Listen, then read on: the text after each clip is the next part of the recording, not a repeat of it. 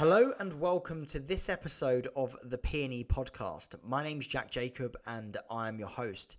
In this episode, I'm joined by David Walliker, who's the Chief Digital and Partnerships Officer at Oxford University Hospitals NHS Foundation Trust. David and I have, in some parts, a very funny conversation, and in other parts, a very serious conversation where we cover his life journey from underachieving in school by his standards to becoming one of the UK's, if not the world's, leading healthcare CIOs. The discussion covers David's leadership style, football allegiances, his Wenglish upbringing, and some of his bugbears. You'll find out more as we get to know the person behind the job title. Hi, everyone. Before we get into this conversation with David, just want to give a shout out to this episode sponsor, CommonTime. ICOM, a next generation clinical communications app produced by CommonTime, has demonstrated itself as the market leading application to help replace aging bleep technology currently delivered by pages, streamlining clinical communications whilst providing a secure and, most importantly, integrated clinical messaging tool that provides real time instant messaging for all staff. CommonTime understands the structure of NHS organisations. As such, ICOM allows its users to interact as individuals, in groups, or directly using their roles and responsibilities within their team. The application hosts impressive features that include automating workflows, escalating or diverting any undelivered or unactioned requests, as well as automating the booking of beds and operating theatres. CommonTime are now working in partnership with eight NHS trusts in helping them to achieve their overarching digital strategy. David, do you remember our first interaction? I do. It was in Leeds, wasn't it? I think. It was not in Leeds. It was not in Leeds. It Where was. was I sent you a video. Do you remember? yeah. So I you, sent. you stalked me, Jack. So I think it's what you're trying to say politely. Well, well, you wouldn't. You wasn't replying via email, so it had to be different. Um, I sent you and probably about another. Let's just so you don't feel privileged. About thirty others. Um, a digital. less important people. yeah, that's it, mate. Yeah, definitely, definitely, definitely. Uh, a a video invitation to I think it was our it was either our first or second event. It was definitely in 2018, um, and I can't remember if it was the first or second event. But I sent a video, um, basically unlisted videos on YouTube, sent all directly on LinkedIn, saying, "Hi, David, I've made a video for you. Please watch it," or worse to that effect. Um, and basically just sent out a load of digital invites and said, uh, you know, we talk about digital digitalization and digital transformation. Well, here's your digital invite, blah blah. And and basically, you was the only one that replied to me. Wow, was that really? Yeah, I know, I know. And and for for the man that now never ever comes back to me, I think it was the, the, the first and only time you replied. Um, um, but uh, um, yeah, you said you said you said to me, um, I- you know, I, I like the innovative way that you've in, uh, invited me, or I like the, the way the innovative innovative way that you you've approached this. Um, let me check my calendar and I'll come back to you. And guess what? I never did, did I? you never ever ever came back to me. And the only reason that i think we actually eventually met was because of jonathan lofthouse and um because obviously you was you was working with him in liverpool. Of course, yeah. yeah because he was chairing the event that you first spoke at and so on. So there we go. If there's any event organizers looking to get hold of david on here just make sure you know someone that he knows because that's the only way you're getting him. Well, yes, but you know, we'll come on to, I'm sure, what my dislike for all things email, Jack. But the Oh, you know, indeed. but the video, I remember showing people that video. It was it was it was very clever. oh really that's interesting It was really impressive. Probably the most impressive piece of work you've done. can i call you can i call you an arse on this Oops, too late. Um, well, well. Anyway, let's let's talk a bit about you. So, so tell me about you know your life growing up. Where, where did you where did you live, or where did you live, and and and schooling, etc. Um, well, I, I lived in and grew up, and in fact, still do live now. I did the, the classic thing of leaving as soon as I was 18 and then coming back. But the I grew up in North Wales, um, the the the northern half of North Wales, so an area that we like to call ourselves Wenglish, um, where, where, where we're Welsh. We're Welsh, but we don't really sound Welsh, and we probably sound a bit more Scouse or Manc. And um, so I grew up there in sort of in, in rural North Wales with my with my brother and sister, and it was a it was a lovely upbringing, but it was very uneventful. It was, as you can imagine, you know, North Wales isn't the epicenter of the world, is it? Um, it's it's if if you want everything exciting to happen, you go in somewhere else. Yeah. Um, but then on the reverse of that, we get Snowdonia and and the countryside, and no, it was it was a good good childhood. Enjoyed it. But the um, as soon as I turned eighteen, I moved away. Thought I've got to go and work in a city. Got to go and work in London. Love it there. Um, and then came back very quickly because I hated it. And, Yeah. and I've lived there all my adult life now as well. Damn. So so Scott, how did you find school then? See, now I, I, I did find school mildly annoying, if I'm honest, Right. because I was neither. I, I found it, and this is going to sound wrong, so bear with me while I while I say this. It's I found it easy, and I didn't find it stimulating, um, and the the style of learning didn't really engage me. You know, they didn't have sort of practical type subjects or um, different ways of teaching in the in the 80s and, and 90s. You know, I still had, you know, I still had milk until Maggie Thatcher stole our milk, sort of thing in the in, in the 80s, and it was, you know, it was schooling was in the 80s and early 90s was just boring, Jack, and. I did. I, I didn't find it difficult. I didn't find it stretch me. I got a bit lazy um, with it because I wasn't really engaged in it. And um, yeah, and and I think that that sort of So so were you academic? Would you say? um, I think it was a lot more academic than my grades would have suggested. From What, From, what was your uh, grade set? uh, for GCSE, I had two Bs, six Cs, and a D. What was the D in? German. German. Yeah. Why be fair, German? yeah, but you know, with a surname like Walliker, you'd have thought I would probably been all right at German. But to be fair, I only did German to be in um, one particular girl's class. That was the logic um, behind that particular option in whatever old I was when I when I chose So- to take German. This this was before the days of social media where you had to choose German to get a girl instead of uh, instead of messaging them. But I wanted to take her to the kino, and um, yeah, so I, I had a crush on her all the way from junior school, primary school, high school. Um, did German, failed German, never told her I had the crush on her. Yeah. So there we go. So you you wasted what, Wasted two, two years. What year was it? Your like last two years? I assume you'd have done your, your Yeah, two years. But more importantly, a, a an actual GCSE I wasted, didn't I? I could have done something more useful. Yeah. Well, no. To, to be fair, um, I'm sure your career hasn't depended on the grade you got in GCSEs. no, that's very true. That Yeah. true. So, uh, you you grew up in Wales. Um, you're you're you you refer to yourself as Wenglish. So, you know, my immediate question. I know you like football. Is do you support England or do you support Wales? Well, both. And I'm not ashamed to say both. But I am Welsh, so therefore, if it was Wales England, um, as it was at Euro 16, you might Yeah. have won the game, but we got to Yeah. semi-finals. Uh, you lost to Iceland. um, then I would be supporting Wales. Makes sense. but I grew up. My mum and dad are um, yeah, they're very British. They're proud to be British. Um, so when I was when I was brought up, I wasn't brought up and differentiated as in this is Welsh, this is English, this is Scottish, right. um, and everything else. It was just well, it was nothing. We were just British. You know, it wasn't it wasn't anything. There was no conversation about it. So when I watched the 1986 World Cup, for example, and I was watching England play World Cup, I, uh, you know, how old was I? in 1986, nine years old, ten years old, wasn't going to be able to work out that England wasn't Britain. You know, they were waving the Union Jacks in the crowd. So I grew up supporting England in major football tournaments. Well, to be um, fair, to be fair, to be fair, just to interject, you didn't really have much choice, did you? There wasn't there wasn't much Welsh um, uh, involvement in uh, in major footballing tournaments back then. No, that is, that is very true. Yes. Um, well, no, we could have got to the 1994 World Cup if you know if Bodin could take a penalty, and the you know we had a few close shaves, didn't we? So I support both. I get you know, but emotionally, um, it's more Wales. Yeah. Do you get stick for supporting both from more? Well, actually, both sides, I suppose, but but certainly from the Welsh side. Oh yeah.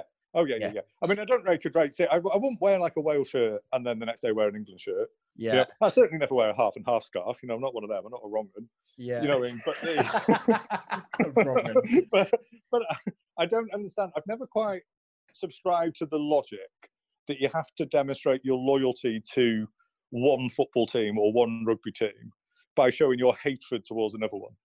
Mm. Um, that's not to me displaying the loyalty, but for me, it's it, you know we're all British. Yeah, of course. I support us all. I mean, the last Euros was almost a dream because everyone, well, Scotland were there, were they? I mean, we say about Wales not qualifying for major tournaments. I think Scotland have got a while to go, haven't they? But you know, I'll support all the home nations. Yeah, yeah, makes sense. So you, uh, you you must love the Olympics then. Oh well, who doesn't love an Olympics? Yeah, Of course, of course. Of course. so, so uh, saying that though, you're you're well, what obviously the we've got the connection that we're both Tottenham fans. So, um, how how do you grow up in North Wales and then support Tottenham? Because the you know the logical thing would be that you support Man United or Man or probably not Man City, but Man United or Liverpool. Well, yeah, and I suppose that, that's the thing. When I was growing up, everyone did support Everton, Liverpool, or Man United. I mean, let's be honest, the 1980s, late 70s, 80s Liverpool fans were the original glory supporters, weren't they? Um, You're only saying you're only saying this because you've left Liverpool now and work in Oxford. yeah, that's where I'm in a safe zone now. but you know, and, and I wanted, I, I did, you know, I wanted to support a slightly different team, and we we used to live close to Mike England, who played for the '61 double winning team, um, and was the Welsh manager actually in the '80s before Terry Yorath took over. Um, and I think that's what drove me to it. It was like, well, and we were a good team. We were a good team. You know, we did. My first game that I remember watching, the Tottenham game, first one was the '82 FA Cup final replay. I was only five. Um, coming on six. What's the replay on a whatever night done, because back in the day, they had two. They had two finals, didn't they? They had a home and away final, didn't they? Oh no, no, not in the FA Cup. That's just because we kept drawing them. Oh Um, right, okay. Yeah, so we just had to have replays. We had um, QPR, wasn't it, in '81 with Villa, and then um, it was QPR in '82, um, which was Terry Venables was manager of QPR. As a fact for you. Really, I didn't know that. Well, you know, he went from QPR to Barcelona, a demonstration in life that is your career can only go up. yeah, literally. How do you do that? Go from QPR to Barcelona? That's mad. But you don't anymore, do you? Could you imagine? Yeah, yeah. Well, yeah, of course, of course. You go from QPR to Charlton now, if you're lucky, wouldn't you? Well, well, uh, Rafa went from Real Madrid to Newcastle, didn't he? That's true, actually. Yeah, that's So true. But there's he- been and there's been some great Welsh Tottenham players. Remember, Mm, Get, uh, Bale, yeah, of course. Gunter, Well, to be fair though, Pat Yeah. Van den Hauwe. but Bale, you'd have had to have a time machine to realise he'd have played for Tottenham um, when you was five, when you started supporting them. Um, um, so, move- Over the on. years, yeah, over the years, I Say that again, sorry. over the years, we've had Over- some great Welsh Tottenham players. Yeah, indeed, indeed. So, so moving on then. Um, so like, what what did you want to do when you was growing up? Oh, sports journalist. Right. Okay. So, so it was a big, big passion of your sports in general. Yeah, um, all sports. I mean, I I used to. Um, my dad used. To, I never saw him during the week because he was working, like most dads did then. Yeah. Um, and then every Saturday he'd go out and and basically he was going down the snooker club, and he was just going to pub and um, playing snooker with his mates on a Saturday afternoon, wasn't it? And I used to sit from like twelve o'clock till five o'clock every Saturday watching Grandstand, thinking that my dad was going to come on the snooker because I thought he was going to come on in the snooker, you know, snooker on Grandstand. So I grew up watching Grandstand every Saturday afternoon, waiting for my dad to go on telly, not realising he was just down the pub with Uncle Clive having a few jars. Like, so I sort of grew up. I dislike all sports, to be honest. Yeah. Um, I watch anything that's a bit competitive. So, um, so, so, so yeah, that's how really me, me, the sort of sports sessions come Mm. about. So, what, what did you end up? What was your first job then? first job was well i started um i started my a levels um, and i think again this sort of reflects my sort of lack of planning in life I was- right. you know i want to be a sports journalist i tell my career advisor i want to be a sports journalist so i do i start my a levels in economics um, geography and history you know not your three classic journalist Yeah, I was going to say. um, courses, you know, not an English in there. Um, and of course, because I hadn't wasted a GCSE on any of those, I'd passed them all as well. so I could have done an English A level. Um, so I started my A levels like September 93 or 94, all blurs into one. And then I saw a job advertised for an apprenticeship, um, optical engineer, mechanical engineering apprenticeship. And I thought, well, right. my dad does engineering. Um, and I wanted to earn money at this point. You know, I was just about to start my driving lessons. You want to buy, back then, you know, I wanted to buy a Nova SR. I wanted, I wanted a car. I wanted to be able to start going out. Yeah. Um, so I applied for this job, and um, it was quite an interesting interview because it was my first ever job interview, and it was, you know, it was an engineering company, and the as part of the interview process, you had to take something you've made. Right. Um, but I'd never made anything because I'd never, you know, I wasn't practical and I didn't do, I, ne- I didn't even do CDT for GCSE. You know, I'd never even sawn anything. Yeah. So um, I got my dad to make me a display cabinet for um, trophies. Right. And then took the display cabinet with me and gave a presentation about the display cabinet about how it was to put my trophies in it that from sport so it had a story to it as well um, hold on a got, sec hold on a sec hold on a sec you took a cabinet like a trophy case cabinet to yeah. an interview yeah well it, it was a show and tell type interview you were invited to bring something you've made I'm sure most other people brought something small. And I just have to interject again. If if anyone is going to be interviewed by David Walliker for any role in the future, please turn up to his office with a cabinet. Uh, yeah, but, yeah, but Jack, that's not even the worst part of the story, is it? The worst part of the story is I turned up with the cabinet and I hadn't even made it. right? So then I get a job as an apprentice engineer. And it was three days in college, and two years on the shop floor. And I wasn't even just I wasn't even 17 until three months later. And so I got home, realized I got the job, and said to my dad, Well, you better tell me how to make something like that now. So I went on a sort of crash course to to actually learn how to make things. Do you reckon it, do you reckon it was just because of your communication skills from like an early age that, that you got that then? Ah, I guess or, so. Or, I mean, or was, or was I, the cabinet incredibly made, but just just by your dad. Oh, the, the, you know, the cabinet was all right. I, mean, I think it was the it was I think it was the story that went with it. Yeah. Think, you know, but I don't. The thing is, you, don't know. I mean, job interviews are a funny thing anyway, aren't they? Because you don't know who you're up against. Mm. Um, and it's not like you're appointing. If you're appointing a very senior person, you're gonna you're gonna appoint the best person you can get, aren't you? Um, this was a you know a trainee. I mean, it was it was called an apprenticeship, but it was uh, not apprenticeships anywhere near what they mean nowadays. You know, apprenticeship nowadays are vocations. You you know almost get a university degree just off the apprenticeship. This was this was like youth training scheme with a different name on, wasn't it? Right. Um, so it might have been everybody else was just absolutely dreadful. It was just a way to pay everyone absolute pittance for three years while they trained, basically. Yeah, but enough, you know. But you know, when I was 16 years old, it was my first pay packet was um, after tax. It was 75 pounds a week um, you know, seventy-five pounds a week when you're sixteen, no mortgage. Yeah. You know, it was, it was a lot of money. yeah, of course. Well, back in that day, of course it was. Yeah. Yeah. So they drop you on the shop floor, show you how to do it, train you, go through some rough health and safety, and then um, that's it. You just you just crack on. And it, you know, I, I did struggle because, as I say, I hadn't been practical and I hadn't really tested myself in school hadn't stretched myself. I'd been within my comfort zone. So when I say it was easy, maybe that's the wrong choice of word. Yeah. I didn't find it was testing me. So I became a bit mentally lazy. And then I'm thrust into an environment, you know, I'm a 17 or 16, 17 year old lad in a shop full full of 30, 40 year old men mm. doing a, a profession that I've blagged an interview for, probably for the wrong reasons. You know, this is their livelihoods and I'd done it to earn some money for the beer.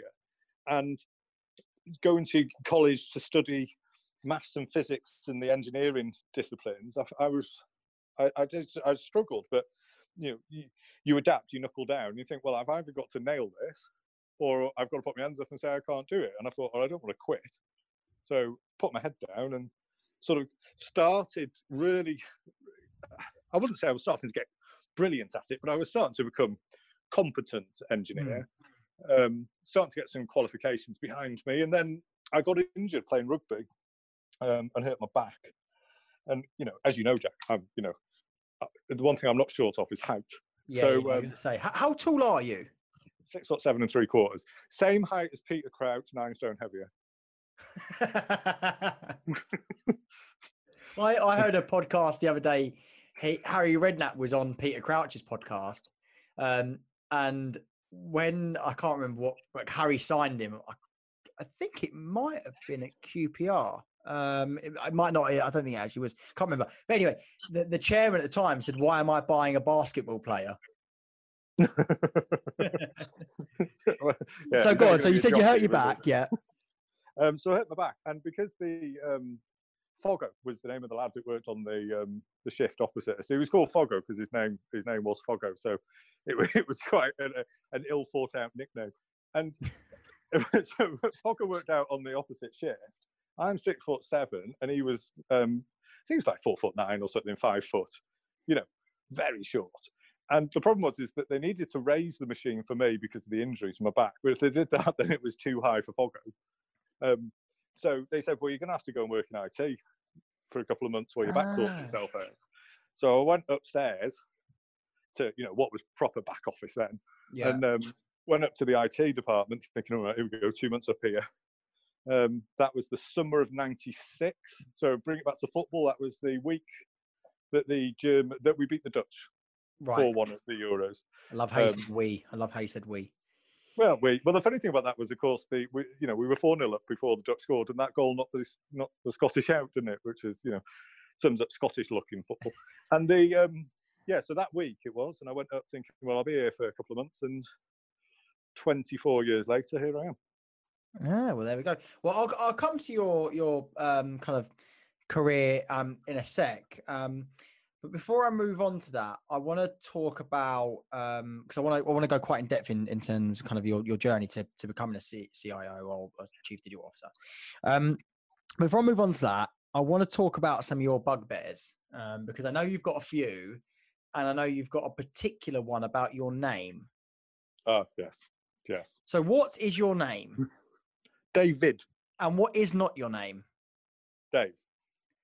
Right. So for anyone that works in, say, health, is it like a health tech supplier, and you start an email with Dave or a conversation with Dave, you're going to not make a sale because I made the mistake of calling him Dave, which I was very quickly reminded.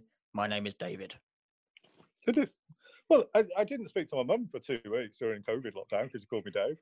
You know, I'm, I'm quite consistent on this. what? So what is it about Dave that annoys you? Well, there's, mo- there's lots of things, Jack, but you know, I'm christened David. David is my name. So Dave's just like a lazy way of saying it, isn't it? But it also, it just, it reminds me of Only Fools and Horses, you know, with Rodney. He's like, you're right, you're right, Dave. We're going to Um, be millionaires, Dave. I know it's- We're we're gonna be be millionaires, millionaires, you know? Rodney, isn't it? It's like, you know, and that's not, that's, I've got nothing against people who are called Dave. Don't get me wrong, I think Dave's a great name, but it's not my name. My name's David.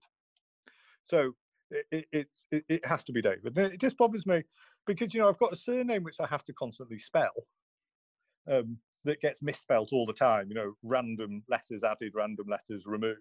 So you get used to having to spell your surname. Um, See, I find your just like- surname really, it's like, it just as it sounds, Wallet Kerr. Yeah, but some people put a C in there, so they think I, I'm a uh, I'm a wall licker. Ah, right, Wallicker. Yeah. um, and and you know, effectively, I'm not. don't like the taste of concrete. Dusty mouth. Okay.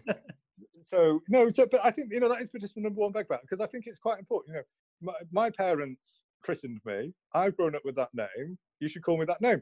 You know, your name's Jack. You wouldn't like it if I just suddenly called you Steve, would you? no, but everyone loves to put an S on the end of my name, Jack Jacobs. Um, and One's it's- enough. Oh, so annoying because my name and and and uh, I've, my granddad died probably when I was I don't know maybe 12, um, 13, something like that. But I, one thing that's always stuck with him, he hated being called Mr. Jacobs. Um, um, but yeah, I don't know. Yeah, but so I, so I completely resonate with with you about the name thing because just a small change, but highly highly annoying because it's quite simply not you know. So what what other bugbears have you got? Oh, I've got a few. I mean, they're a bit. You, you know, they're personal bugbears, aren't they? You know, they're, they're things that are unique to you that Yeah, you know. I mean? So they might not resonate necessarily, but I think milk bottles, Jack. If I'm honest, milk milk bottle lids. Right, on. Ah. Where where are you going with this? Because I am like, I wasn't expecting milk bottle, bottles to get mentioned here. It just drives me absolutely bonkers that we can't have some universal colouring agreement for milk bottle tops. Right now, you're going to say, but we do, Dave. Right? We do. We've right. got we've got green, blue, and red. Yes. That's fine if you just want full fat milk, semi skim milk, or whatever the other one is. Right? Yeah. But when the- you what's, want what's the red 1% one? The red one's what's what's that one? Is that the one percent one? I don't know because I don't drink them, you see. Right? So I have 1% milk. Right. And 1% milk is a different lid colour in Sainsbury's to Tesco's to Co op to Morrison's. Every single one's got a different colour lid. So I end up having to pick up the milk bottle because I can never remember which shop I'm in. Um, you know, which one, you know, what colour. It's not like I've dedicated myself to remembering this. I'm not going to go on mastermind with a specialist subject of milk bottle products. I have to. There's only so much space in your mind palace, isn't there? So then you've got to you've got to lose something. I'm not going to remember milk bottle colour lid. So I seem to spend an inordinate amount of time in supermarkets reading labels, going, "Oh no, that's semi-skimmed. Oh Well, no, what, what other colours are there? I, maybe it's because I don't drink any other milk than semi-skim milk, and the kids, um, well, Nala, um, has has full fat. Um, so the only what other colours are there apart from red? Well, there's your universal red, green, blue. So full fat blue, isn't it? Yeah, Um, green is um, semi-skimmed, and red will be. I don't know what red is. I mean, I presume it's anyway. Mine is it. Mine's different. Maybe mine is red in one of the supermarkets. Maybe that's why I've thrown it in.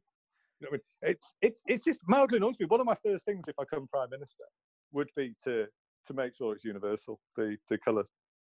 The colour top of milk bottle top. I think it's that important, honestly. And then I'd probably move on to packets of crisps that put salt and vinegar as green. Salt and vinegar should be blue.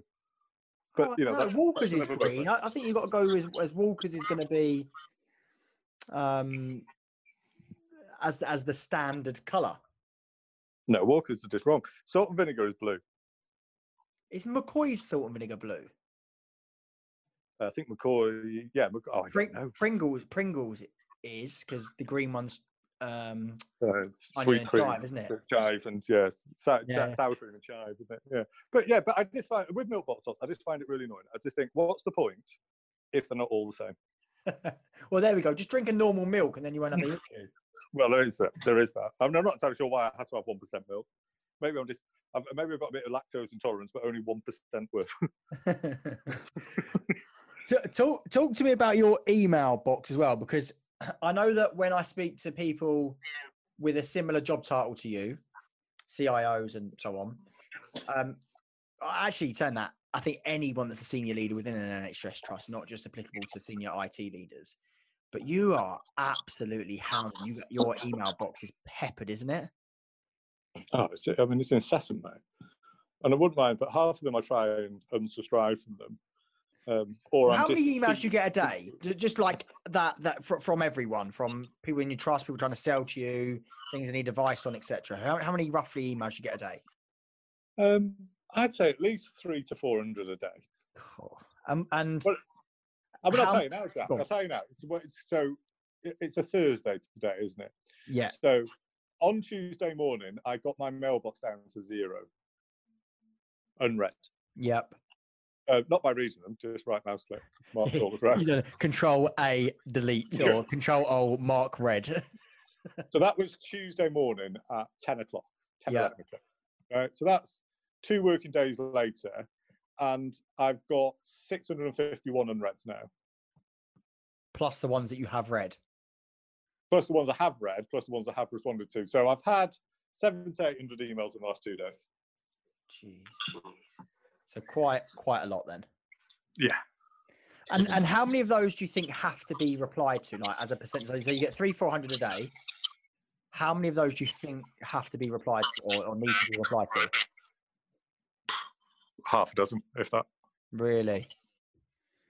So so in terms of you know let's say suppliers that have solutions um you know I hope, you know I think the audience will be a mixture of you know people like yourself, senior leaders within the NHS and others in the NHS, um, but also you know suppliers to the NHS as well.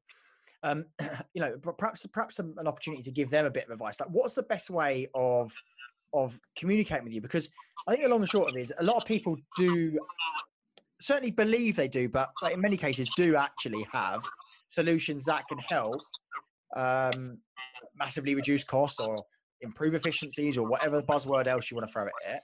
Um, but but especially now because of COVID, where there is a need for a new normal. I know, I know that cold calling wouldn't work because I, I well, you, I'm pretty sure you've got my number saved and you never answer the phone to me, let alone a number that isn't saved in your phone. So cold calling, let's let's just rule that angle out. Um, emailing you, you get absolutely hounded. So it's you know realistically going to be like finding a needle in a haystack stack in terms of getting a reply from you for for a, for a supplier.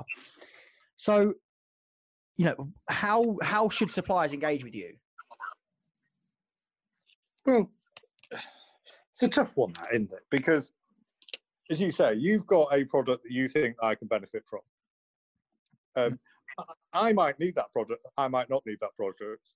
You don't know that. Mm. Um, I might not have the money to buy it, even if I do need it, or I might not have the resources or capacity to be able to deliver it, even if I had the money and I needed it. So there has to be sort of six, seven, eight things that have to align before a conversation progresses. And then, of course, remember, you're bogged down a little bit there when you get into NHS procurement recs. So you can't just pick up the phone and go, oh, do you know, it's a really good solution. Love it, I'll buy it. You know, you've got to be able to demonstrate your value for money in your market testing and your evaluation, etc. And we can have an opinion on whether that stifles innovation um, or not, but you know the rules are there. So it's very rare that you can just buy something anyway, even in a scenario where all the circumstances align and, and match up. And and I do respect the fact that salespeople have, you know, it's a tough job you know, you judge on your last quarter or, or your last reporting period. You got, you know, you've got bills to pay. You've got ambitions in life. You've got a boss breathing down your neck. You know, you've got a solution which I can, you know, but you know, it's just a bit bland and boring to send an email, isn't it? And then to send another email two days later to say you're checking up whether I've seen the first one. You know, you know, there's a good chance I didn't. They um, get they get filed for me those ones in the uh, in the B1N folder. well, yeah, I just I don't know is the right answer because the thing is, is you go to some of the conferences, um, general conferences now, and uh, the you know suppliers just you know they whip out the cards and they've got these products and they want to speak to you, and it's not that, you, that you're just saying it to get them away. You just don't have the time, and this is why I think the the the issue is if I got a problem, I will go out and seek and find answers to my problem that doesn't mean that I think that I know everything. So therefore, if I don't know it's a problem, it's not, or that there's not a better way of doing it. And maybe it's this about, you know, and I'm not saying it because I'm on your podcast, Jack, but you know, it's your sort of events where really that bridges the gap between the two. Because I can sit there and go, oh yeah, that's a different way of doing something. I can hear other people have done it. You can bridge that, you can have that relationship, you can yeah. have that conversation. And then actually when an email comes in from somebody you've met and you've eyeballed and you've seen, and you've referenced, it's going to gain a little bit more importance in my sort of, oh, I must respond to that, than, uh, okay, yeah, someone's offered me that they can change the world. And so I think it's about building some form of relationship, but don't give up on the cold emails. You know, I joke about them, but, you know, and yeah, they're annoying. But I have bought things from them before. And you know, you can't always line up to different ways of doing it. And I would rather, at least I know that I'm going to get a certain percentage of my emails to junk emails. You know, for Blimey O'Reilly, don't shift from emails to direct messaging me on Twitter or something, you know, because it'll be like, oh God, I'm going to start muting direct replies. Keep keep chugging away, really. But I can see you like you've dug yourself a hole here, and you you you rambling to get out, thinking, "Oh no, what have I done? They're not going to email me. They're not going to call me. So now my my like social media space is going to get hounded. Yeah, I'm at Matthew Hancock. oh, brilliant, brilliant. Talk to me about some of your your first leadership role. So, so you um, was your first role within the NHS? Was it for Cheshire and Wirral? Cheshire and Wirral Mental Health, yeah. Yeah. So talk to me about that. So so so is that was that your first job in in uh, for the NHS, or was that your first ever job? Oh no, no, that was ten years after my uh, first IT job, but it was okay. my first job in the NHS. Yeah. Um, and I, I applied for it because at the time there was lots of media coverage about the National Programme for IT and how bad it was, um, specifically. And I saw this job come up, and I thought, well, it can't be as bad as they say it. Um, and it was a two-year fixed-term contract when I originally applied for it, which you know to come from a substantive jobs to fixed-term. But I thought, well, I'm going to go and see how good it is. Can you make a difference, etc. Went on a two-year fixed-term contract. Um, and just immediately fell in love with the NHS really. And within six months of being there, it, the contract had been made substantive, and you know, 16, 17 years later, here I am. Yeah, you've you've never left since. No, but I wouldn't leave now. No. Well, I was um I was going to ask this a bit later, but perhaps I'll ask it now, and then I'll come back to the point I'm going to make about. I want to ask you about kind of your first leadership roles and stuff. But as you've mentioned it, so I, you know, you could you could clearly probably earn more in the private sector as a CIO with the responsibility that you've got, with the size of the organization that it is. You know, so so so money mustn't be your driver. What what what is it about the NHS that's kept you loyal for so long? let's be honest, money isn't my driving factor, no. But on the same token, I wouldn't come to work and do it for free. So you know, there there is a financial consideration. I think it's you know, I've worked for engineering companies, I've worked for transport companies, I've worked for financial companies um, before I came into the NHS, where essentially the driving purpose of those organisations was to maximise profit for its shareholders and return that in dividends for, for those people who invested in the in the stocks of those companies, and they were.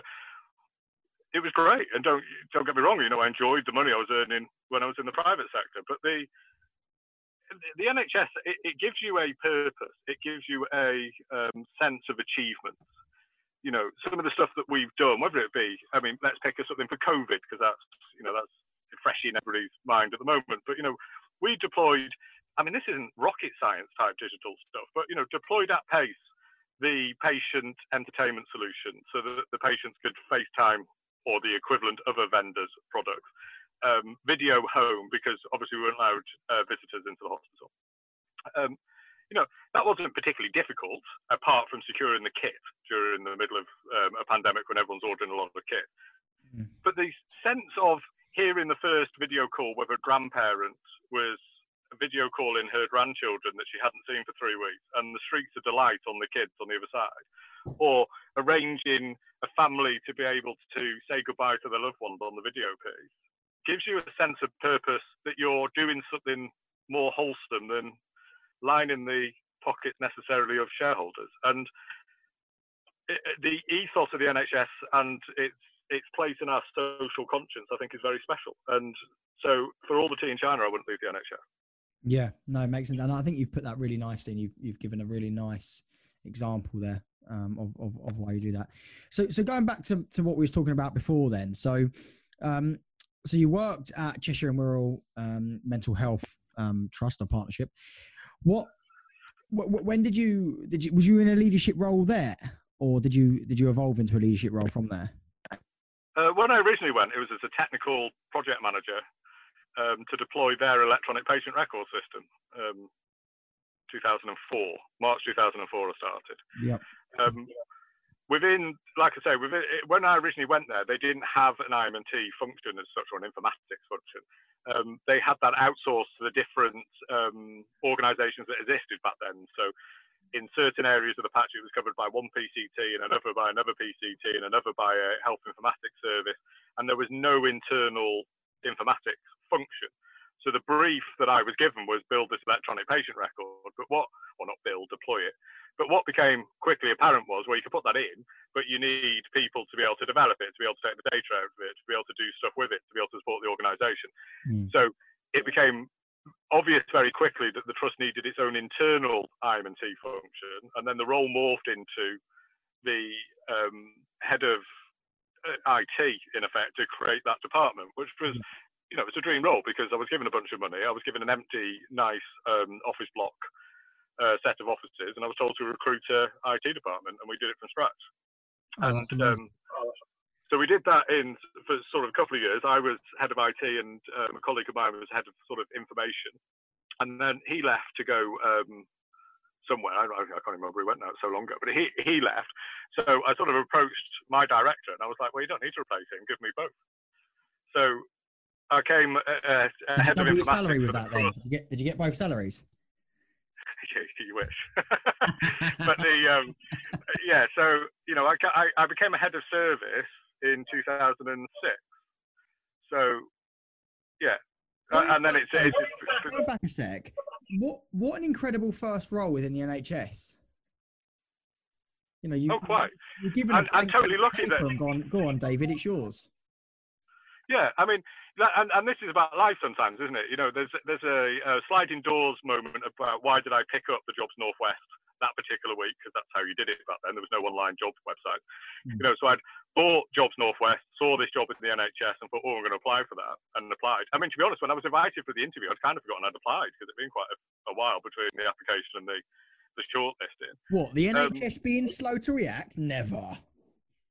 You can't say that anymore, Jack. Can't say that. Look at COVID. can't. I Look know at- we can't. Look at We're the gonna get COVID onto- response. We're going to get onto COVID. We're going to get onto COVID. Yeah, so and then it's about life's always about being in the right place at the right time, isn't it? You know, Definitely. but then you, you there's you, there's luck in life, but then there's also you drive your own luck. So the opportunity came up to have the conversation and say, well, can I do both and become the head of informatics? Um, but if I hadn't done a good job at the head of IT role, that conversation wouldn't have gone very far, would it? So eh, you know, you take the opportunities when they present themselves in life, but then you've got to position yourselves to be considered for them as well. Yeah, makes sense. Makes sense. And so, so just just before that, then, so just so I understand the complete. So, was you a, a, a an IT PM before, or or was you a a coder? What was your tech background? Um, well, I started off when I went to the engineer when I did my apprenticeship. I did two years in optical engineering, Mm, and then I I'd injured I injured myself playing rugby, um, hurt my back. So I went up to the IT department while my back recovered. That was in the summer of 2000, uh, summer of 1996. yeah. I went up there and I never came back. So my first job was as a network um, or as a help desk analyst. Then it morphed into a network analyst. Then I came to London or down south and did more network and security type roles. Um, that then morphed into um, sort of more server. This was at the point when really NT4 was um, coming out of life and and modern Windows operating systems were coming in. Moved into the server space and then did one role as a project manager before I applied for the Cheshire and Wirral role as a technical project manager. Sure, sure. So, so what was that working on, like Cisco equipment and things like that before? Yeah, I mean, but the- only thing that really exists still that I was working on was the, the layer three um, type switches. I mean, although saying that, the first first network I installed was a BNC type connection, which I'm not sure if you know what a BNC connection is, but No you wouldn't recognise it on you wouldn't recognise it with your current um, network connection. So, you know, I my my first job in IT was deploying Windows 95. You, you know, this is this is going back. So, I got reasonably good technical backing in network skills, um, security, and servers. Mm, Um, but if you put me in front of any of those now, because the world's moved on a bit, then I would probably struggle. And uh, because my first director, Jack, um, he was a guy called Mike, and he was quite an inspiration. Really, he's one of those people that I, you know, they often say you remember your your best bosses, and I and I certainly remember Mike.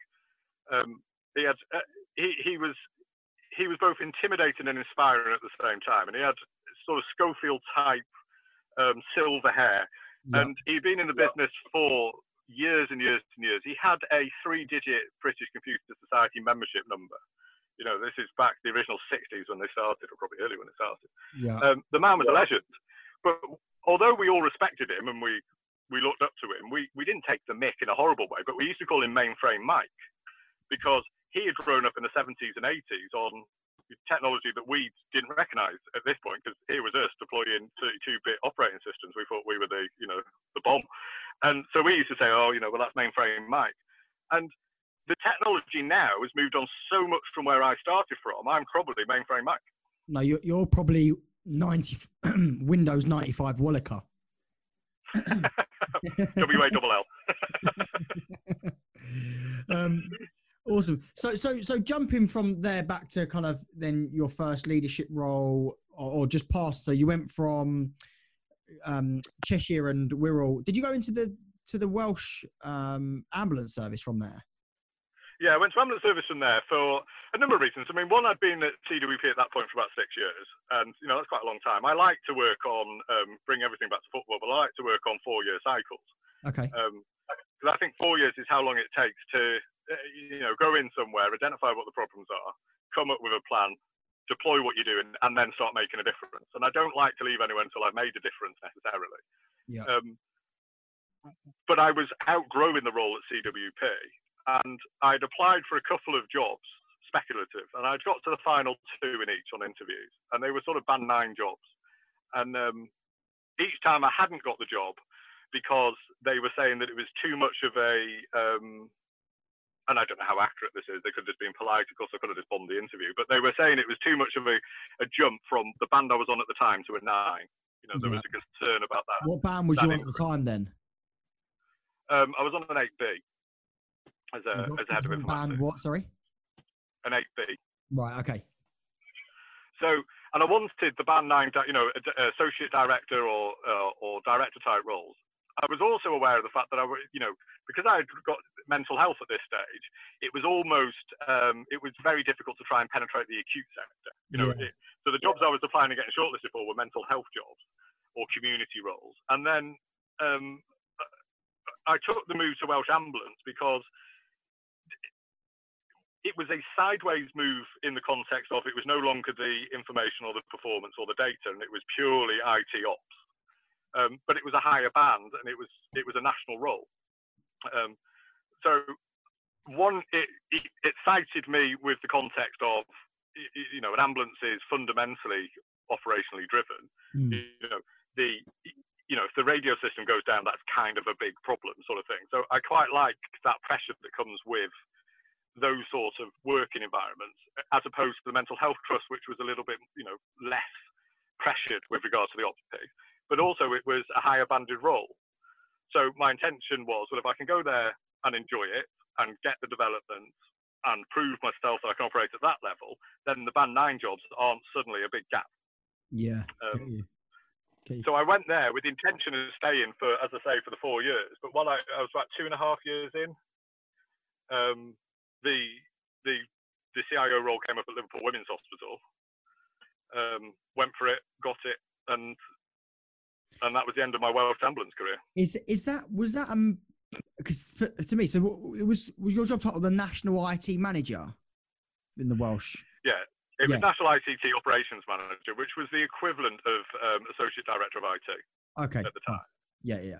So but, but each trust always has different naming conventions, don't they, for the same job? yeah, of course. Well, well, actually, we'll get onto the naming convention because I want to understand what your job title means because you've got, as far as I know, a completely unique job title to you and um, Oxford.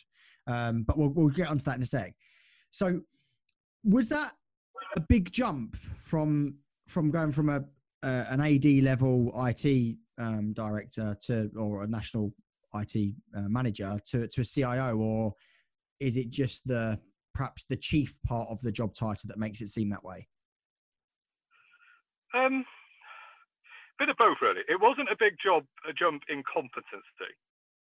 Um, it was there's a higher expectation, or there was on the CIO role at the women's with regards to you know it was operating just below board level, um, so reporting into the director of finance, and you know she was amazing, and I'm still in contact with her now. Um, but you know she was a tough taskmaster. You could give her and whatever you gave her came back with a red pen on it. You know it was she was she was very prescriptive in what she wanted. So Mhm. there was there's probably there was probably higher standards um, of the quality of some of the reports and the narrative and the assurance that was required to be provided. But from a competency perspective, no, not really. I think the thing that I found difficult was I'd gone from a mental health trust where I had the information and the IT to an ambulance service where I only had the IT to now my first acute role where I had the IT and the information, but had never worked in acute information before Mm. and they're different data sets and different, you know, I'd never had to work until my role at the women's with um, things like clock stop rules and 18 week pathways and all that sort of stuff. So there was a, a, a knowledge curve that I had to go through. But at the end of the day, you, you know, a data set for one function is no more complex than a data set for another. It's just a different set of skills. So I, I wouldn't say it was too big a jump, um, and technically it was it was equitable. Sure, sure. So so that was that wasn't the joint role at that point. Though that was just the women's, wasn't it? Yeah, so it was just the women's uh, 2013 when I started there. Um, and then the opportunity came up again. It's about being in the right place at the right time, isn't it? So the CIO of the Royal Liverpool, um, James Norman, who's now at Dell as their yeah. um, CIO at Dell, he left uh, the Royal Liverpool March, April 2014. Their chief executive had sent an email around all the chief executives in Liverpool to say, is anybody interested in having a joint appointment to the CIO? Um, my director of finance and chief executive forwarded that on and said that sounds a good idea. That'd be good for you and good for us. Um, so I expressed a interest in it, and then um, nothing happened. It went really quiet for about six, seven months, and then um, just Christmas 2014, early December 2014, uh, the Royal came over and said, right, how can we make a joint role work? And then I started in January 2015. Makes sense. Ah, awesome, awesome. So so talk to me about kind of leadership there and what it what it means for you because I think you know, I don't know I know you in the sense of, you know, I'd like to say that we're friends now. We've we've worked together and collaborated on a number of my events, but you know, we we have a mutual um a mutual connection in in Tottenham and, and we talk a lot about that and text a lot about that and, and other things.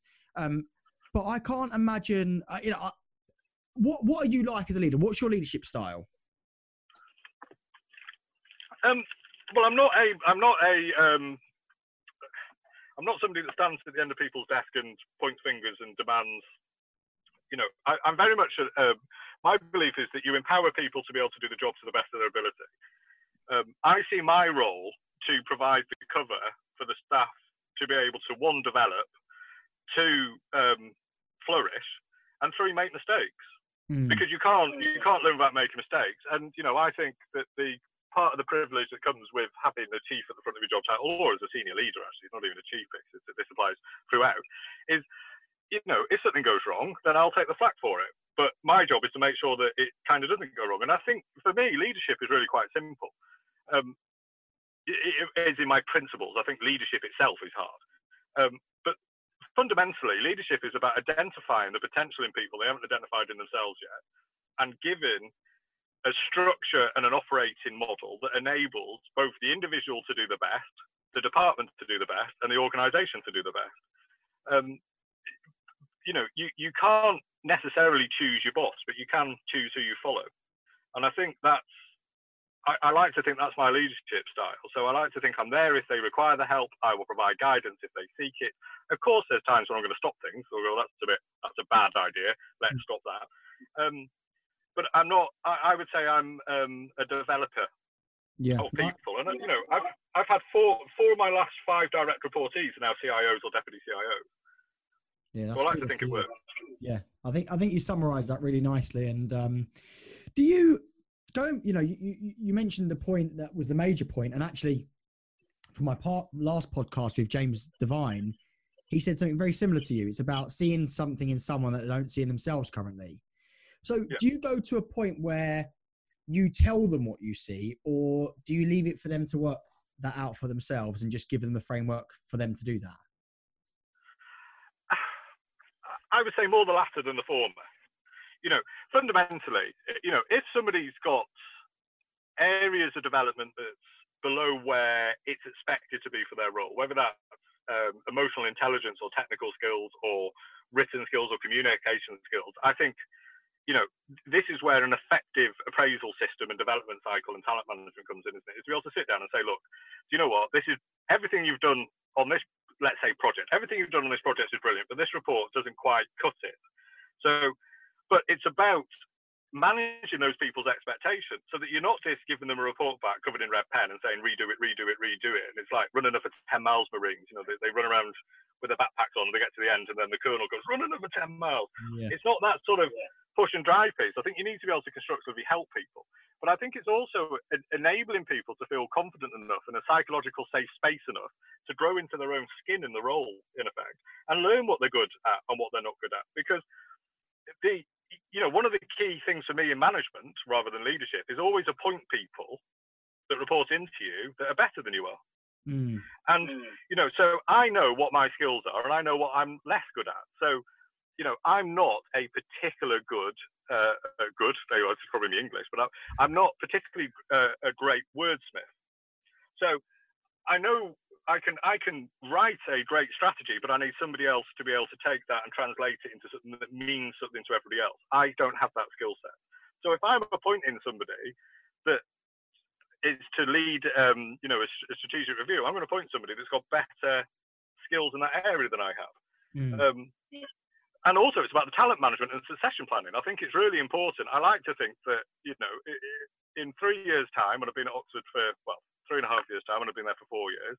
I'd like to think that there'll be at least one, two, or three people who could confidently apply for and get my job if I was to leave. And if if there aren't those people there, then I think I will have failed. Yeah, that's a really nice way of looking at it. I think it's a really, really good way of looking at it. So, so you know, in Liverpool, you you achieved so much, and I actually watched a a YouTube video that you put on, and I, knowing you, I don't know how comfortable you would have been doing it, but it was quite good actually. It looked like was it rec- quite good a, actually? Is that is that is that a tacit compliment there, Jack? Yeah, yeah I, think, I think that knowing you, you know, w- did you do a video in front of like a green screen and then use like pointing to the left corner and on in this side we've achieved this and it means that we've done that. Do you remember recording that video? Do you know what I'm talking about? Do I remember recording it? I still have nightmares about it. Yeah, uh, see, I knew I knew that you wouldn't have enjoyed that, but I thought it come across brilliantly, and it was three years ago. Oh, it was yeah, it was, it was 2017, I think that so probably I don't know when it was recorded in 2017, but around three years ago. And I thought that that were actually for three years ago how much the times have changed. That was bloody brilliant. Um, and it goes through three years ago, you know, what you've achieved and what you're planning to achieve and the, the, the, the tone that you were setting basically for the next kind of 18 months. Um, so, so yeah, you achieved a lot. What, what are, what are some of the kind of major, most things you're proud of that you achieved, you know, in Liverpool? Um, well, there's, there's so much, but I think the collective major success that we had, because it's not my success. Of course. You know, it's just, it's just my name on the top of it. I don't think there's anything I personally did individually that drove something through. I was very lucky in Liverpool to have um, a very good team around me. And, but I think it was probably the sepsis. You know, we had an issue in the hospital where we weren't um, in the upper percentile for either um, discovering which patients required the antibiotics within the one hour or administrating the antibiotics. And yeah. at the time, I mean, I must profess, when the whole sepsis thing came up, I remember watching a QI, a quality improvement presentation about it in the trust. And I, I, I genuinely didn't know what sepsis was. I thought sepsis was like when you, I thought that's what did Bob Marley. You know, I thought it was like when you get an infection in the wound. I didn't quite, I didn't, yeah. didn't know anything about it. It wasn't something that appeared on my radar.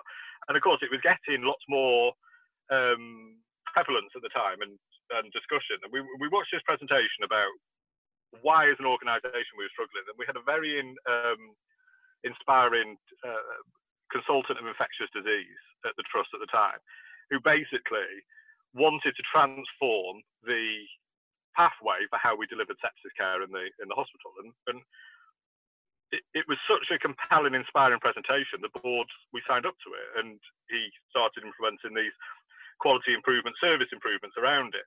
And then when we were watching it, we, we thought, we thought, well, hang on a minute, we've got some technology here that was already being successfully deployed as part of the paper free that we can adapt a little bit to help you here. You know, it's an often quoted statement, but it's often quoted because it's true. You know, you can digitize a bad process, but you're just going to make a bad process quicker this guy had gone through and redesigned a really effective pathway and a process and people and skills, but didn't have the effective technology at the end. So we designed him the effective technology that plunked on the top of it. And then the thing blew. I mean, it went, it, it was bonkers. We went from, you know, lowest percentiles to highest percentiles. We had research studies done on it, and ultimately it was quoted as a reference study in the long-term plan. Um, and how many lives think, well, I believe the research would indicate a couple, a couple of hundred. Wow, wow, that's it. That's, it's incredible.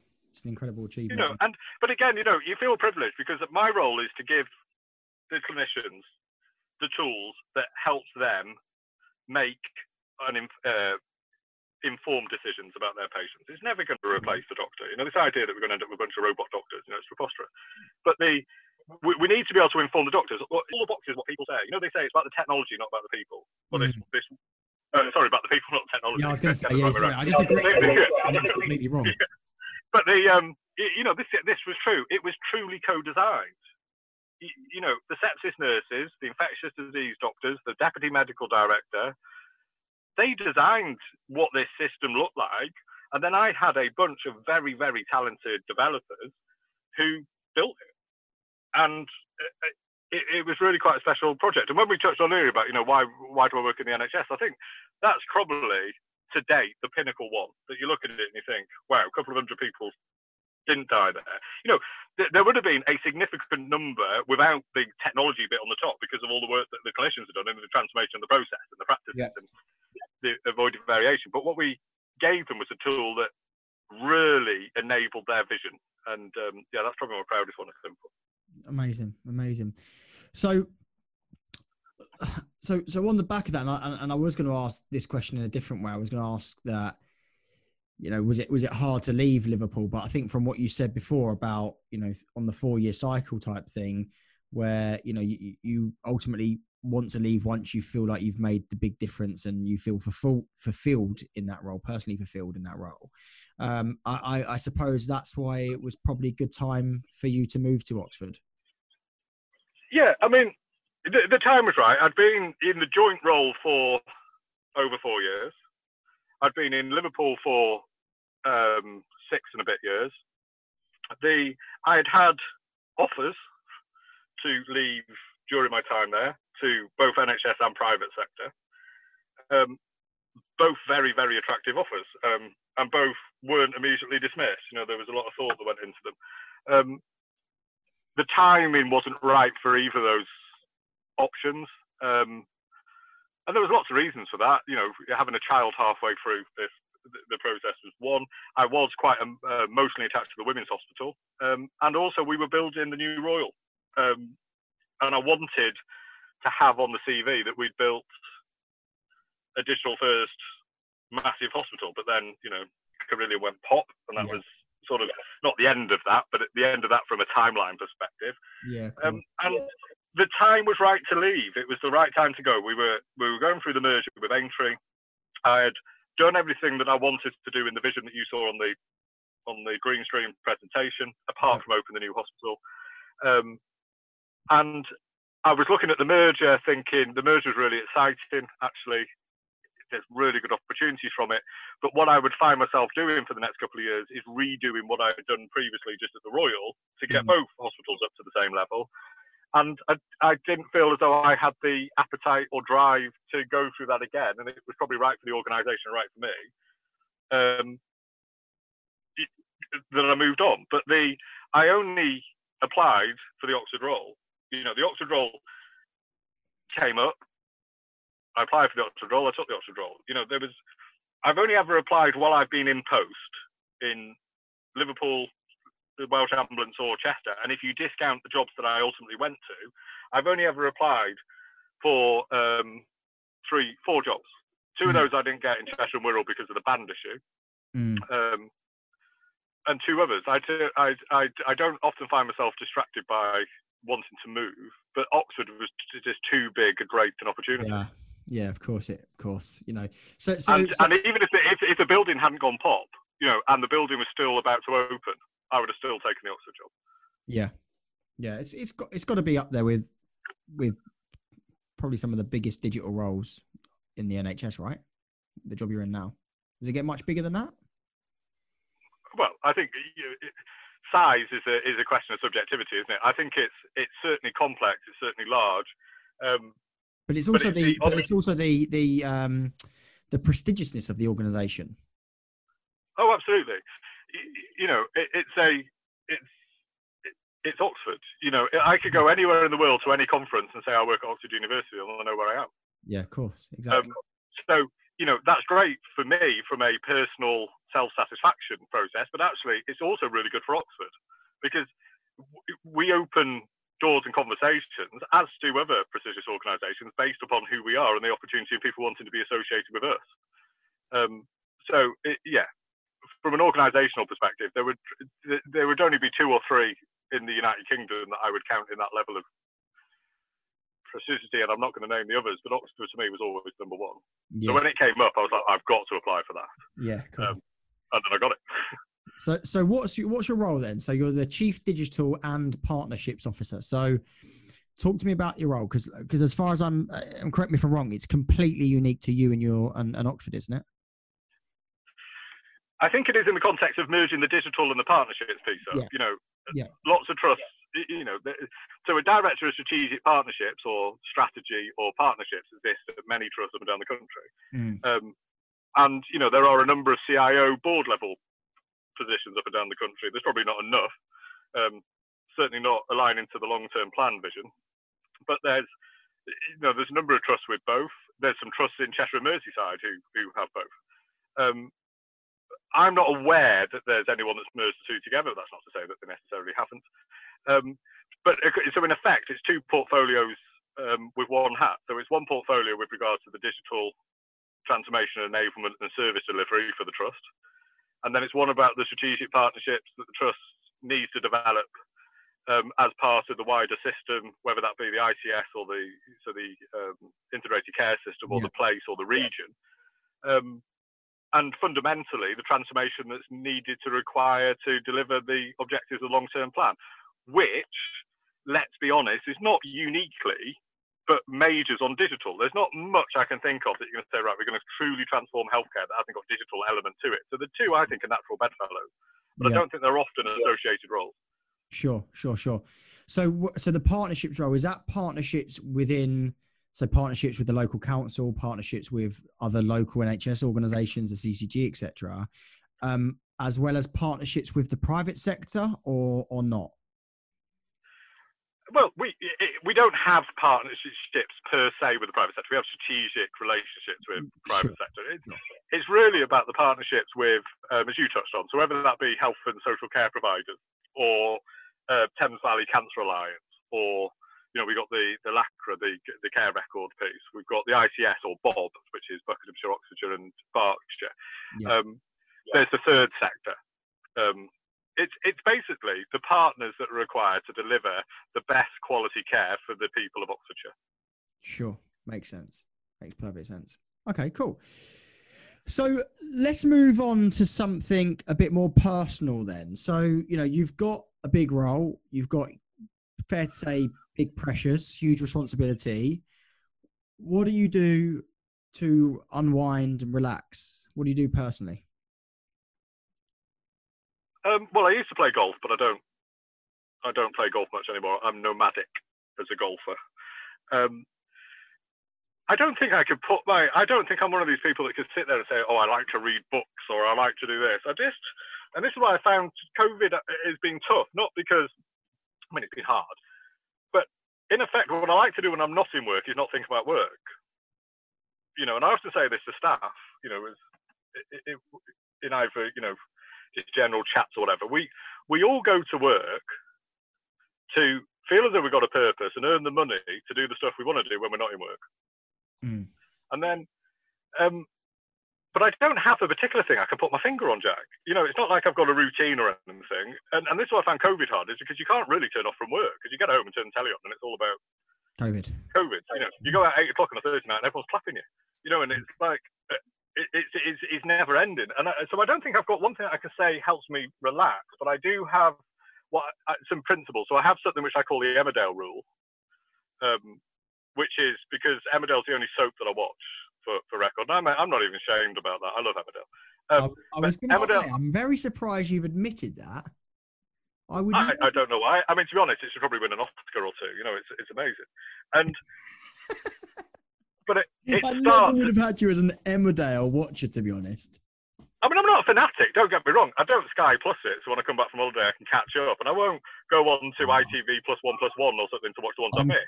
I'm But- calling lies there. I'm calling lies. I bet you do. I If- bet you do. Kev. no, I don't. Honestly, if but if it's on, I'll watch it because it's normally seven o'clock that I'll sit down to eat my tea. So therefore, I associate sitting down with my tray, with my tea, and Emmerdale comes on.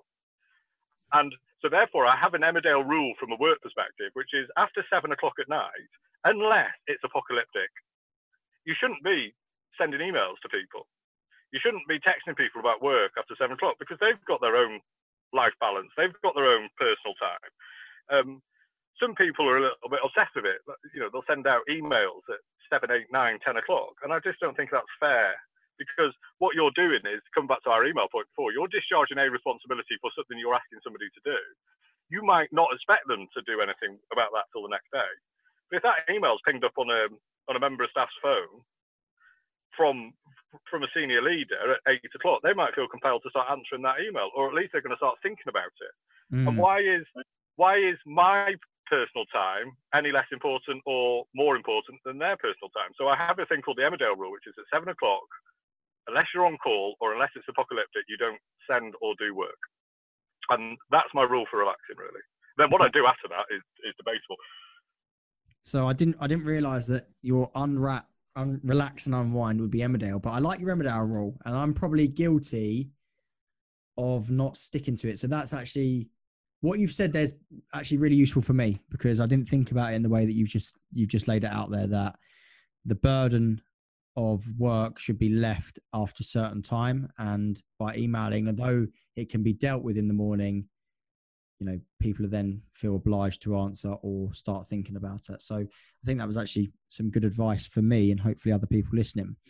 So in the sense of you as a speaker you're you're a brilliant speaker. And i and i know this because you've spoken at a number of my events and and and it's not just me that thinks that it's, you know the feedback forms are, are really good when did you realize you had a talent or do you realize you have a talent for public speaking and if so when did you realize that Um, I don't. I didn't realise I did. But it, what I did realise when I started doing it was that I wasn't nervous in doing it. I get anxious just before I go on. Normally, that I'm going to forget my um, the key messages or the punchlines that I want to, you know, the sound bites that I want to get in. So I get that anxiety just before I go on and do any presentation. But I don't get a sense of nervousness when I'm up there. Um, and I, I'm not sure that I would say I'm brilliant, but I would say I enjoy it. Um, but there are times when I've gone and I've done some public speaking in non-corporate environments, whether that be you know reading a speech at a wedding or a eulogy at a funeral, and that's been dreadful. I mean, I'd like to say for the funeral that was obviously the upsetness of the funeral, but Yep. I, I wasn't good at that because it wasn't in my comfort zone. Um, but you know, when I go up to present, you, you may have noticed I don't put much in the way of words on a PowerPoint presentation. If we go back to Pet Eight, let's put that up there as number Yeah, one. reading slide, No, reading words from slides. Eh? It's- But if you're going to put five bullets up and then read the bullets, you know what I mean, don't put the bullets up Mm. or, or whatever. I can read. You know what I mean? So the I, I, be- because I tend to have pictorial um, aid memoirs to the message I'm trying to get across. I could do a presentation for you on a subject within my comfort zone every day of the week, and every presentation would be slightly different. They'll be different in length. They'll be different in in narrative, but the sound bites will be the same because I'll remember when I'm showing a picture of, you know, stethoscope, for example, that that's the point to mention this. Yeah. So I, I, I, I, I, I make myself easy in the process by only having to remember the key messages and not worrying too much about the detail in between because that just naturally flows. I think if you were to put me up and get me to do a presentation on something outside my comfort zone, you might have a different opinion. Yeah, makes sense. Makes sense. Have you got any stories about speaking? Any any any times where it's gone wrong or gone gone extremely well?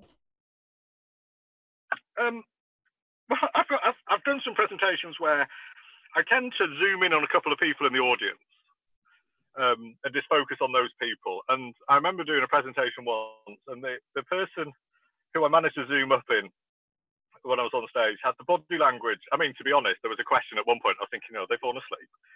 and um, their body language was sort of shrunk. They were shaking their head at everything I said, shaking, quite viciously shaking their head, rolling their eyes back on a few of the points. I was all right, it's not going well with this guy. So I sort of moved over to the other side of the room and focused on you know people that were nodding and smiling and agreeing and, and, and etc. And then when the presentation finished, he came over and he came over and goes, "That's best presentation I've ever seen. Totally agree with you." And I was, I was thinking, well, you nearly ruined me when I was on stage because I was really worried that I was pitching it wrong with the wrong the wrong audience. And I think the the other thing that I've managed to do before now is is is put a presentation up and completely misjudge the mood of the audience, which I think is one of the things. It's an emotional intelligence thing, isn't it? You know, if you're going on to do a presentation at um, half past eleven, let's say one of your events, if it's a half past eleven till twelve o'clock, you know people are going to be getting a bit touchy for lunch. Mm. So really, they want mm. quite quick, snappy presentation at that. If you're doing a nine o'clock in your first on, you've got a little bit more freedom, people are a bit more awake. It's it's reasonably novel. They're having a nice coffee, and and I think I have done some presentations before now where I've gone a little bit too technical and it was a non-technical audience. And conversely, I've done a very high-level strategic stuff to a bunch of techies who just looked at me like I was a lunatic because they thought that they were there to hear about um, how to do something rather than why to do something. Yeah. So I don't think yeah. they're particularly funny anecdotes as such. I mean, I have fallen off the stage, so that could be quite a funny anecdote. You've fallen off the um, stage, did you say? Oh yeah, yeah. When I was walking off, I missed Joe. I thought it was a double step, and it wasn't. I just went flat through the curtain. I, I would have hated for it to have been there. I wouldn't have. Oh, well, to be honest, I was still live mic'd up, so the, the challenge was to try not to curse when I was doing it. um, I, I want to ask a couple of questions before we we finish, just about COVID and and and just kind of address that a little bit. Um, because I think and and and this might sound weird initially, but but just stay with me a second. I think COVID's been brilliant for the NHS in some ways. Um, you know take away the the the, the huge pressures the deaths the the the kind of misery and and and and horribleness behind it and the fact that you know it's a disease killing people but what it's forcing nhs to do is remove politics remove red tape remove the barriers to, to kind of digitize and transform and people able to do stuff at pace and so so what's your thoughts on on what i've said there and you know disagree with me completely if you if you if you want to well I don't think you can disagree, but I would put a somewhat of a challenge up to say, weren't some of those barriers artificial anyway? Mm. Um, you, you, know what COVID? COVID's an absolute, you know, tragedy, and you know, uh, you know, each one of those numbers that's flashed up on the bulletins each day is somebody's family, or, and it's it's horrible. Um, and the pressure and stresses that it's put that some of the frontline staff under is is is unimaginable, really. But the what it has enabled us to do as a, a national health service is to, to, to effectively unite behind a common purpose. Now, the common purpose at the beginning was to free up enough ITU capacity to cope with a surge. Yep. Um, uh, uh, so there was a common goal, a common purpose, a common piece. So therefore, you didn't have to cut through any competing objectives or you know you might want to call that politics, but we'll call it competing objectives. However, you know, and I think that's good. And I've I've gone on and on for years about how I wish we could do change quicker. You know, start start small, scale fast, think big type methodologies. And mm. but I wouldn't want to carry on doing it at the pace we've done it over COVID either. I think you know that's been too quick. There's there's a hmm. little bit of a throttle back. Um, I, but I think I think you're right in the sentiment, and I think the one thing that I think it probably has started to diminish, hopefully to the point where we can start having better conversations about transformation, is the often quoted thing about people don't like change and change fatigue and change, etc. Um, of course, it's a natural human instinct to be somewhat reluctant to change, but it's not a factor to stop transformation. And what we've got now is a set of examples, live examples of how we've managed to do that, but also how the patients have done that. You know, the fact that I've got 83 year old grandparents using a tablet on a ward to send a text message to start a agnostic video consultation with their grandkids at home, I think can start putting to bed a little bit the piece about, well, you can't have video consultation with the elderly. Yeah. Um, we've got grandparents up and down the country who haven't seen their grandkids, who have seen them on Skype, on Blue Jeans, on FaceTime, on Zoom, on you know plethora of, of video apps. People are getting the people are getting used to it. Um, and also, we've now got a scenario where as we, we've returned to normal, or the new normal, or whatever we're meant to call the post period, you know, we're going to have cohorts of patients. Would you would you say that we're in that post period time now? Sorry to interrupt. Um, yes. Yeah. Okay. And, and and but I think the you know we've got patients now that will not want to come into hospital, that will want to be able to have the offering of a video consultation if it's suitable. It's not always suitable. You know, video consultation isn't the answer to everything. It's not a panacea that's going to sort everything. You know, um, and as I touched on earlier, there's you know, medicine is the most humanized profession. You don't want to lose that human element from the profession. And if and there are times when the doctor needs to put their hand on the patient. It's as simple as that. Mm. Or you would want to give bad news. You wouldn't do that over a attend anywhere call, would you? You want to do that. Mm. Um, it may be in a different circumstance or, or surrounding. But on the same token, there are a lot of times where patients are coming into hospitals historically for an outpatient appointment because that's the way we've always done it. And what we've managed to prove ourselves is that's not necessarily how we need to do it. And some of the barriers to not doing it have now been sort of proven can be overcome. So I think it will enable future and faster, better transformation of, of the way we deliver care. Um, and that'll answer a whole set of other social questions. You know, if you look at Oxford, beautiful city. Um, the traffic's a nightmare.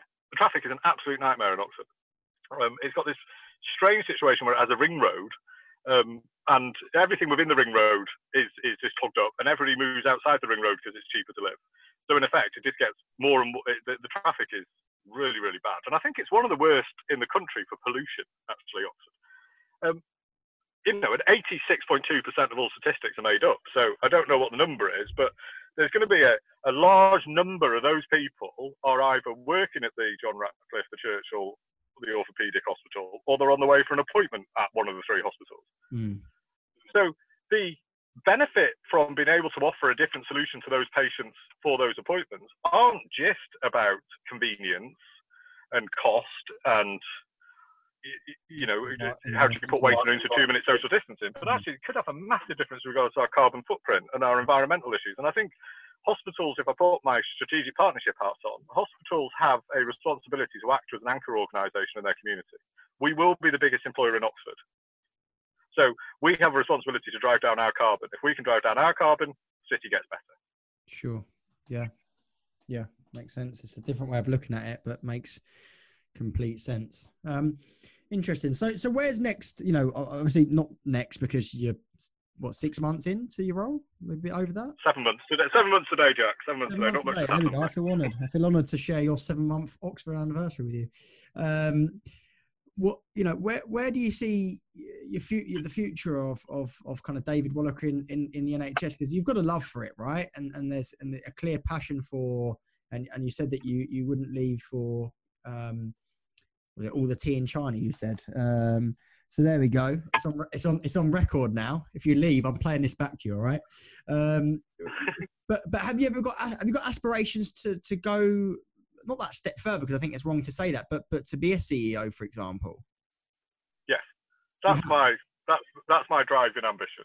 I mean, to be honest, I often question myself: why do I want to become a chief exec? Because um, most chief execs that I see um, they, you know, they they always look, you know, they've got the world weight of the world on their shoulders. And um, you know, you were saying earlier that you're speaking to James Devine. You know, yeah. It, I mean, he's he's quite young actually to become a chief exec, isn't he? And but I'm sure if you if you um, if you bring him to me conferences in three years' time, he might look a bit older. The um, you know, it's a it's a pressurized job. Yeah. The but I I do that's my personal goal and ambition is to become a chief executive, not because of the status and the title, but actually, I think I have, or I'm learning some ideas and methods and techniques and processes, which I think I would like to one day be able to ultimately implement to improve the way our hospitals run. So ultimately, yes, to become a chief executive, but you know, I'm not even thinking about that for for years yet. Well, at least another three. And I'm not ready. Right? I'm not ready for it either. I'm not ready for it. Yeah. Um, and I'm at Oxford. Why would I go anywhere else? Of course, of course. Yeah, no, makes makes perfect sense. Makes perfect sense. So, okay, so look, the final question I want to ask you. So, it's a bit of a, a bit of a left field one. It's a hypothetical situation, um, and and in this hypothetical situation, you have left the NHS. So, you are now the CEO of a global consumer products company, and uh, as the CEO, um, you you've just released a new product, and it's potentially going to change the world. But you've got to assemble the right board around you. So, your first role or your first job within your new role as the CEO of this global consumer products brand is to assemble the last three members of your board. And on that, you have to hire a chief marketing officer, a chief commercial officer, and because it's your back, your your field, a chief information officer or a chief digital officer. Who do you choose, dead or alive, and not people that you've necessarily worked with, like celebrities or or, or major influencers or uh, entrepreneurs or whoever it might be? Who do you choose for those roles and why? So, so there was a, chief information officer, uh, a chief information officer. Which were the other two? So Marketing chief and- officer, uh, a chief marketing officer, and a chief commercial officer, and you're the CEO. Okay, I think my um, my chief commercial officer, I would appoint um, actually my the the director of finance that I had at uh, Liverpool Women's Hospital, Okay. who probably taught me the most in my career development. Um, and she's she's now has left the NHS and runs a commercial um, company. Okay. And uh, she she was both inspiring, funny, intimidating, um, and formidable. So I would definitely have her on the board. Um, for the chief information officer, I'd have my late uncle, okay. um, Uncle John. So he was a vice president at a very large um, international storage vendor, um, very successful in that role over over many years. He sadly passed away about nine years ago now. Um, but he was really the when I when I found myself accidentally going into IT back in 1996 and thinking I'm not going to stay here very long, and then I looked at Uncle John and I was like, well, he's done all right out of this, isn't he? So Yeah. and he was such an inspiration as a as a as a person as well. He was I, I would have him as my chief information officer. What he didn't know about IT wasn't worth not knowing. yeah. Um, and then I think for the chief marketing officer, do you know what, Jack? I would have the person that's behind the KFC Twitter account, The what? The the KFC Twitter account, the KSE. What's that? the K, the KFC, the Kentucky Fried Chicken. Oh, the KFC. Right. Yes. Yes. What? Because of their recent we like nice try, but but leave it to us campaign. Well, I think well, I think a number of reasons. One, I think when they ran out of chicken, which let's be honest is a fundamental issue for a fried Yeah. chicken company. Um, I thought their marketing campaign to say sorry we ran out of chicken was both genius and funny. Yeah. But also, if you have a look at their Twitter account, they only follow um, eleven people, and the eleven people that they the eleven people they follow are the Spice Girls and people whose names is Herbs because it's the eleven Spurs um, herbs and spices that makes Kentucky Fried Chicken special. and I just think that's absolute genius. Yeah.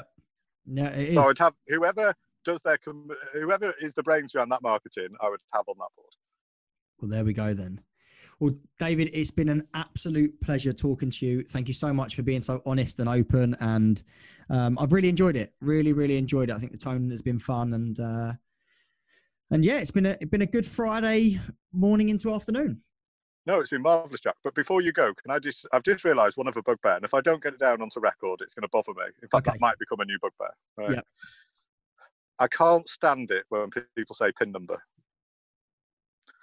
because the N in pin is number. So in effect, you're saying, "What's your personal identification number?" Number. It's either a pin or it's a personal identification number. It can't be a pin number, and it just bothers me for reasons that it shouldn't. You so hold on a sec. So your two biggest bug, well, your three biggest bugbears. I get the first one. It's your name, but I definitely, definitely didn't expect that it would be milk bottle tops and pin number would be your two bugbears. But there we go. Well, if you ever go and buy me a bottle of milk, get the wrong colour lid, and then text me to ask what my pin number is, we're no longer friends. there we go. There we go. There we go. Well, Great look, Thank you very much. yeah, no, it's been absolutely brilliant.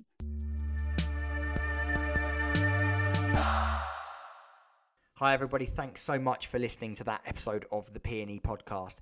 If you like what you heard, please make sure that you share this episode via your social media channels, as it really does help us to gain traction in promoting this podcast series. Please make sure that you also subscribe to the channel that you're listening via, as you'll then get notifications as soon as we release our next podcast episode. Thank you.